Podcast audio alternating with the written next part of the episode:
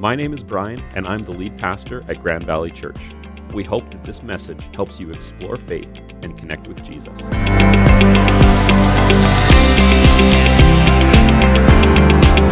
we are continuing our series called Simply Kingdom, where we're looking at some of the parables that Jesus taught about the kingdom of heaven. Now, a parable is a story. It's a way of teaching someone something by telling them a story and inviting them to kind of put themselves in the story to figure out which character might they be or what can they learn from it. And a parable requires us to dig in a little bit. In fact, a parable is a story with a point. There's always a teaching, there's always an application, there's something in there to learn. And Jesus used parables because they were a good way to talk about something that would invite people into understanding the kingdom of heaven. And in fact, Vicky talked last week about how each parable gives us an opportunity to evaluate our perspectives and see if they align with the kingdom of heaven. Because our perspective will shape our priorities, and our priorities will shape our actions. And the kingdom of heaven, as we're going to talk about and learn more about today, is something that requires us to take action, that requires us to be involved. And so we're going to dive into that today.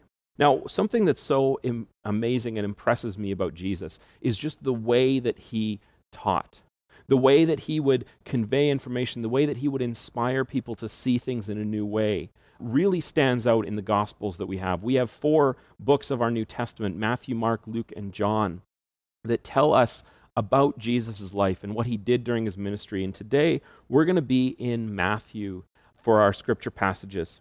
And I want to start with the end of the Sermon on the Mount. So, this is a time when Jesus had gathered a whole bunch of people around him. Crowds were following him. In fact, he couldn't quite go into cities because there was, he would get mobbed with people wanting to hear from him.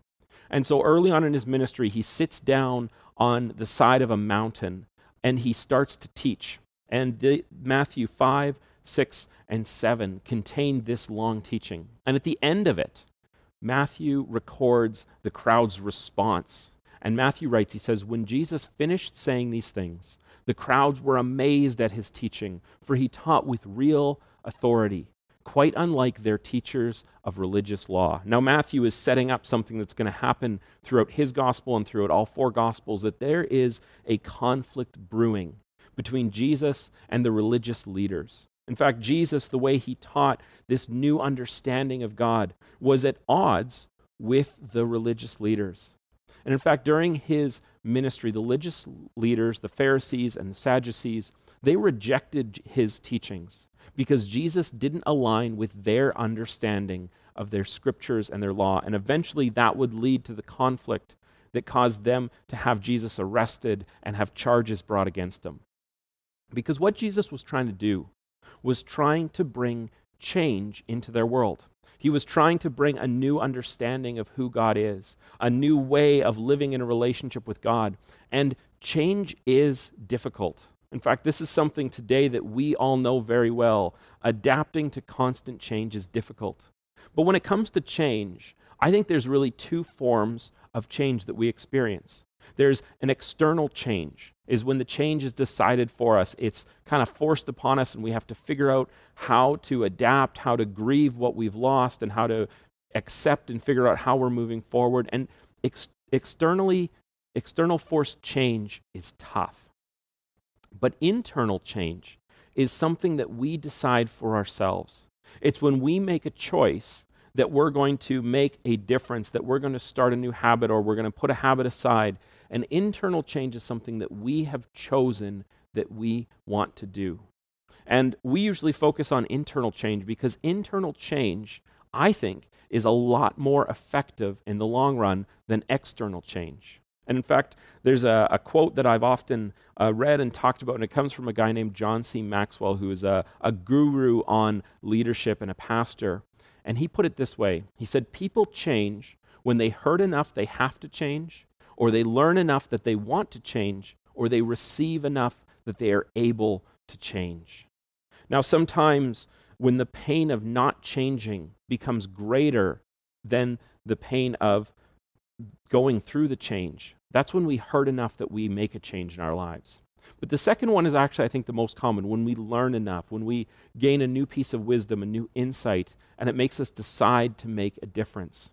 But this third one is important too, and it says we receive enough. And that means we have to be able to have the means to make a change in our lives. In fact, one of those things sometimes is that we need to give people the grace to be able to make a change. In fact, on my mom's side of the family, I'm the youngest of all the cousins. And that means I also have the unique honor of growing up, I was the one who crashed the go karts the most. And so when I got my learner's license, I got endlessly teased about watching out for ditches and watching out for harrow bars and all the things that I'd crashed go karts into. But that was all in good jest. But part of it hurt a little because I wanted them to realize that I had grown up from who I was when I was crashing go karts as a kid to now being 16 and having my learner's license. So sometimes we have to give people the grace to be able to change. Now, internal change, like I said before, is always more effective.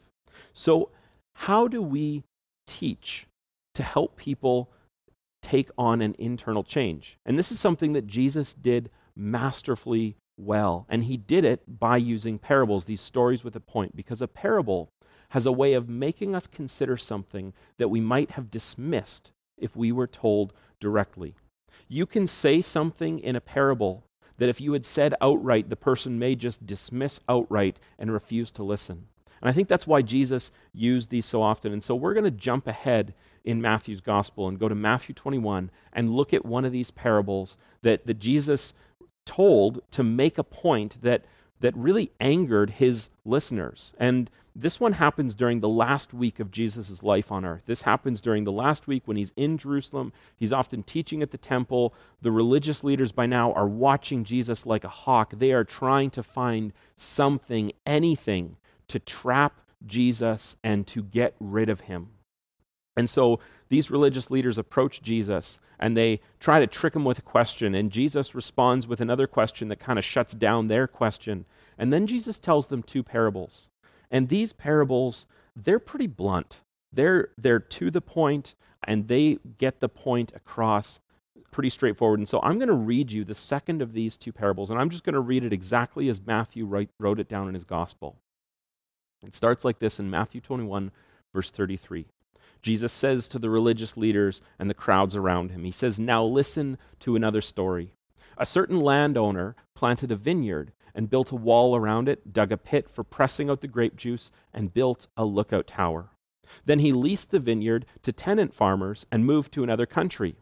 At the time of the grape harvest, he sent his servants to collect his share of the crop. But the farmers grabbed his servants, beat one, killed one, and stoned another. So the landowner sent a larger group of his servants to collect for him, but the results were the same.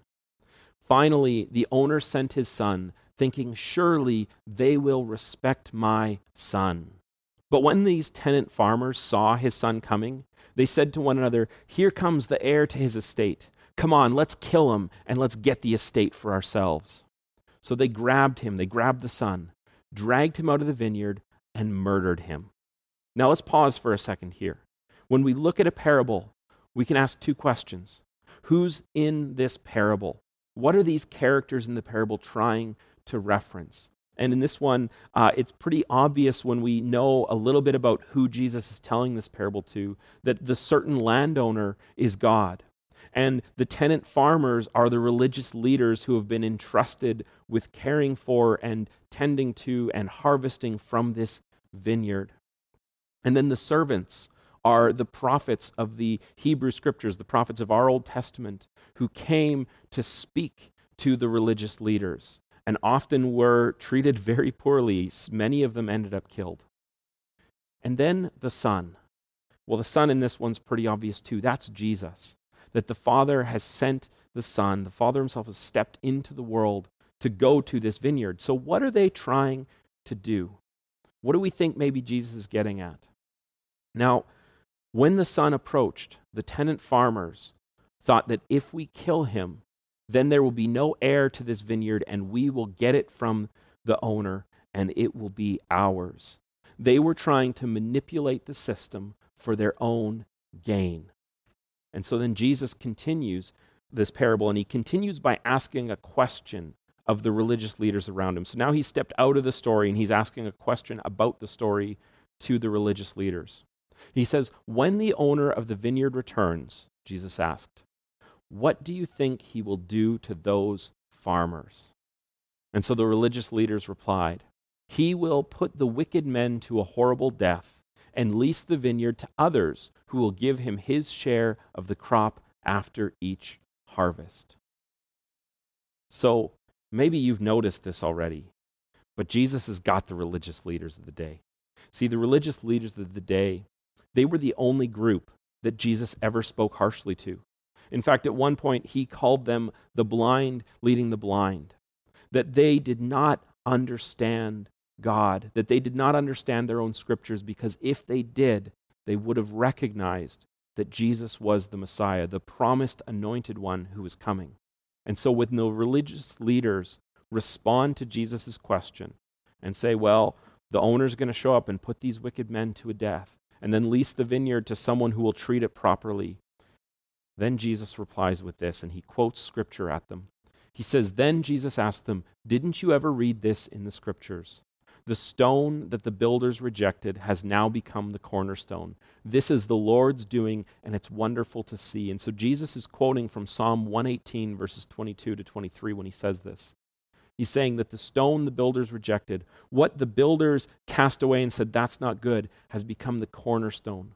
The, the cornerstone was the first stone that would be placed in any construction project and everything would be built out from that cornerstone and upon the foundation built from that cornerstone. Jesus is saying that what you've rejected has now become the core.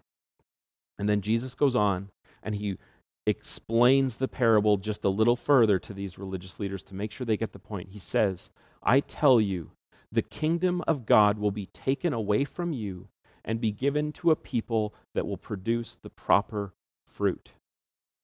See, Jesus used parables to teach the religious leaders something they had already rejected and ignored. In fact, Matthew continues and he gives a little bit, bit of commentary on this. And he says, When the leading priests and the Pharisees heard this parable, they realized he was telling the story against them. They were the wicked farmers. See, this kind of encapsulates the conflict that's been brewing through the Gospels between Jesus and the religious leaders because Jesus has been trying to teach them that there is a better way than how they've interpreted their law. In fact, he's trying to teach them something that contradicts what they've spent their entire lives learning from the people who taught them. And even though the origin of the Pharisees was something very noble and good, and despite their best intentions, they had become something that they had not intended to become. And Jesus was calling that out and pointing that out. And it's actually the same way in our lives. Sometimes we actually have to be taught something new that corrects what we've already learned. Sometimes we have to learn that, that maybe things aren't as simple as we thought they were. And so we actually have to change, or, or maybe we read something somewhere once and we thought it was true, and then later on we read something that, that changes that and, and contradicts the first, and then we're stuck in this moment of saying, well, which one do we believe? Where do we find truth?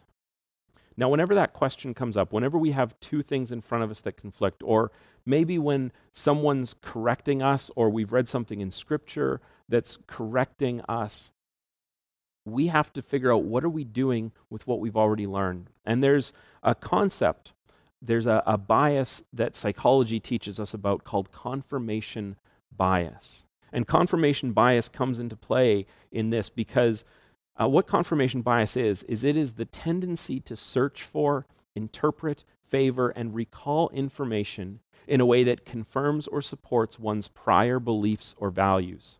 And so, for these religious leaders that Jesus is talking to, he's trying to correct them and say, You have not managed the vineyard well to expand on the parable. But they don't want to interpret and understand things in a way that contradicts what they already know. In fact, they're trying to find ways to trap Jesus, to make Jesus disappear so that they can remain firmly cemented in their prior beliefs and prior understanding.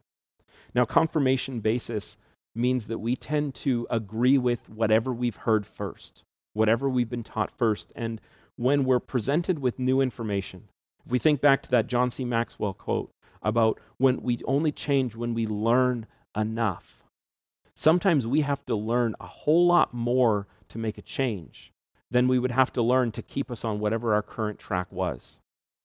See, it's hard to change our minds. We naturally resist change. And in fact, I want to wrap up our time here together by talking about a time when I actually had to confront my own confirmation bias, where I had to confront the way that I was understanding things. And, and I hope in this that you might be able to see sometimes how our perspectives might need to shift and change. See, I used to think that the kingdom of heaven was only talking about the afterlife. That when Jesus was talking about these parables, he was just talking about our eternal destiny. He was just talking about heaven. He was just talking about the afterlife. That they, they didn't really apply to here and now. And in fact, that kind of expanded into thinking that this world that we're in right now doesn't actually matter because all that matters is the destination. All that matters is where we're going. All that matters is the afterlife. Now, don't get me wrong, heaven is real and exists, and life after death and being resurrected with Christ is real. But I had put all my eggs in that basket. And I was reading this book, and this book is called Surprised by Hope. It's one of the books that has shaped my understanding of God in many ways. And N.T. Wright is honestly the world's foremost New Testament theologian and biblical scholar. He's a bishop, and he's written, I think, over 70 some books. And anytime I've read something he's written, it's always opened my eyes in a way that I just kind of go, wow, we are so blessed to be able to have someone like N.T. Wright that is explaining and teaching us in today's world. And about midway through this book, there's this portion where he talks about the kingdom of heaven. And as I read this, I can still remember that day of just being like, I have been completely wrong the information, what I learned from N.T. Wright, overcame my confirmation bias. And I actually want to read you these quotes. And I know you don't have the advantage of everything that he's written before this point in the book, but I, but I hope that this maybe means something to you as well. But N.T. Wright puts it this way He says, We have seen at several points in this book that the normal Christian understanding of kingdom, especially the kingdom of heaven, is simply mistaken. God's kingdom and the kingdom of heaven mean the same thing the sovereign rule of God to earth. And he goes on, he says, This is what the resurrection and the ascension of Jesus and the gift of the Spirit are all about. They are designed not to take us away from this earth, but rather to make us agents of the transformation of this earth. And then a little later, uh, a few paragraphs later, he says this He says, Faced with his beautiful and powerful creation in rebellion, God longed to set it right, to rescue it from continuing corruption and impending chaos, and to bring it back into order and fruitfulness. God longed, in other words, to reestablish his wise sovereignty over the whole creation, which would mean a great act of healing and rescue. See, what this made me realize is that God, as in his relationship with his creation, he doesn't want to see his creation disappear and devolve into chaos. In fact, our world, as broken as it is in so many ways, God wants to restore it. And this great act of healing and rescue began with God Himself putting on flesh, coming into the world to make a new way open. And Jesus taught about the kingdom because that's what he was creating a kingdom of relationship. In fact, the kingdom of heaven is not a kingdom of authoritarian rule, it's not an empire. It is a kingdom of rescued and healed relationships. Of God rescuing and healing his relationship with the world, God healing and rescuing his relationship with people, of our relationships with each other and our relationship with God being rescued and healed. This is what the kingdom of heaven is about. Is about rescue and healing. And so when Jesus tells a parable, like that parable of the tenant farmers, their relationship with the owner of the vineyard needed to be rescued. The servants were sent, and they could have taken a step towards reconciliation by paying the landowner what he was due because he was the one who owned the vineyard. But instead, they killed the servants and they killed his son. And then, when the landowner came back, he needs to replace those tenant farmers and to find new tenants who will bear fruit. See, that's a picture of relationships needing to be rescued and healed, and the landowner coming back to make that possible. And so N.T. Wright summarizes it this way He says, The gospel is the story of God's kingdom being launched on earth as it is in heaven, generating a new state of affairs in which the power of evil has been decisively defeated. The new creation has been decisively launched, and Jesus' followers have been commissioned and equipped to put that victory and that inaugurated new world into practice. See, this is why the kingdom of heaven is such a important piece of our faith to understand. Because it's what makes us realize that God's mission on earth is active now. It is not just about getting out of earth and getting to heaven, about the afterlife. And those things are great. And I look forward to when I get to see God face to face. But there is a lot of work to do here now. In fact, this work here now is a gospel work of redemption and restoration, of healing and rescue. And that's the kind of work that gets me excited. That's the kind of work that when you read the book of Acts, which is the story of the early church, you're seeing the early church working out this kingdom theology of working out what does it mean to rescue and heal relationships as they go and they proclaim the gospel to people who have never heard it before. That's why I get excited and fired up when I read through the book of Acts because we're seeing it firsthand. That's what they were creating. And it leads us to ask this question what are we going to do now? What are we going to do to see that kingdom become real now? Because I don't want us to make the mistake that the Pharisees did. I don't want us to make the mistake that the religious leaders of the first century did. Because Jesus was trying to get the religious leaders and the Pharisees to realize that despite their good intentions to preserve their faith, they had missed the point of a rescued relationship with God. And so we have to ask this question Where does our understanding of God and His mission need some correction? Are there places in our understanding, places in our understanding of Scripture and understanding of what God's doing, that we actually need to say, Do I have it right?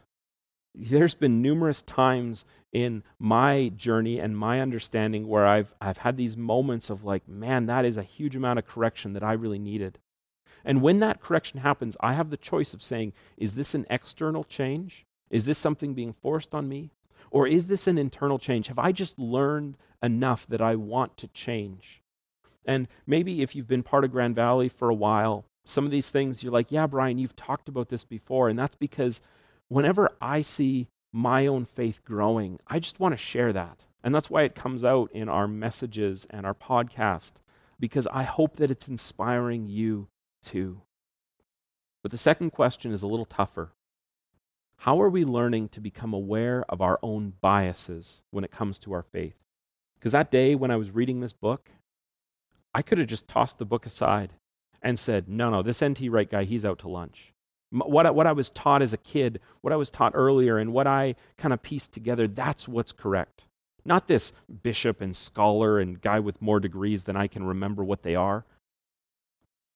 Our biases can cause us to reject truth. And we need to be really careful about that. Now, it's not to mean that everything we see and hear is truth. It's certainly not the case. But are we testing it? Are we seeking wisdom? Back in June, we did a series talking about how do we read the Bible, and we talked about how really the Bible's goal is to lead us to wisdom. And so, are we leaning into wisdom to discern what is true and what is not? Are we overcoming those cognitive biases that we have? Because when we do, when we let God reveal new things to us, it's exciting. It's exciting to see what God is doing to rescue and redeem and heal relationships. And that's the kingdom work that I want to be part of. That's the kingdom work that I want to see transform your life, to transform your family and your friendships. That's the kind of kingdom work I want to see transform our neighborhoods and our cities and our world as we understand that this is what the kingdom is about. So let me just pray for us that we would lean into that. And so I don't know if you're a praying person or not, but I just want to encourage you to maybe close your eyes and, and pray this along with me if this is something that you can pray. Saying, God, thank you that you came to rescue and heal our relationships. And most of all, that you came to rescue the relationship between you and between us. And God, I pray that we could be agents of your kingdom, that we could be the people that bear fruit, the people that are leading other people to have healed relations, people that are leading other people into knowing who you are. God, would we be able to see your kingdom that is already here around us become fulfilled and grown and encapsulate all of us with your presence and your mercy and your love. In your name, we ask for this to come true. Amen. Folks, that's all I got for today. Next week, we are going to wrap up this series called Simply Kingdom. I hope you have a great week, and we'll see you online next Sunday.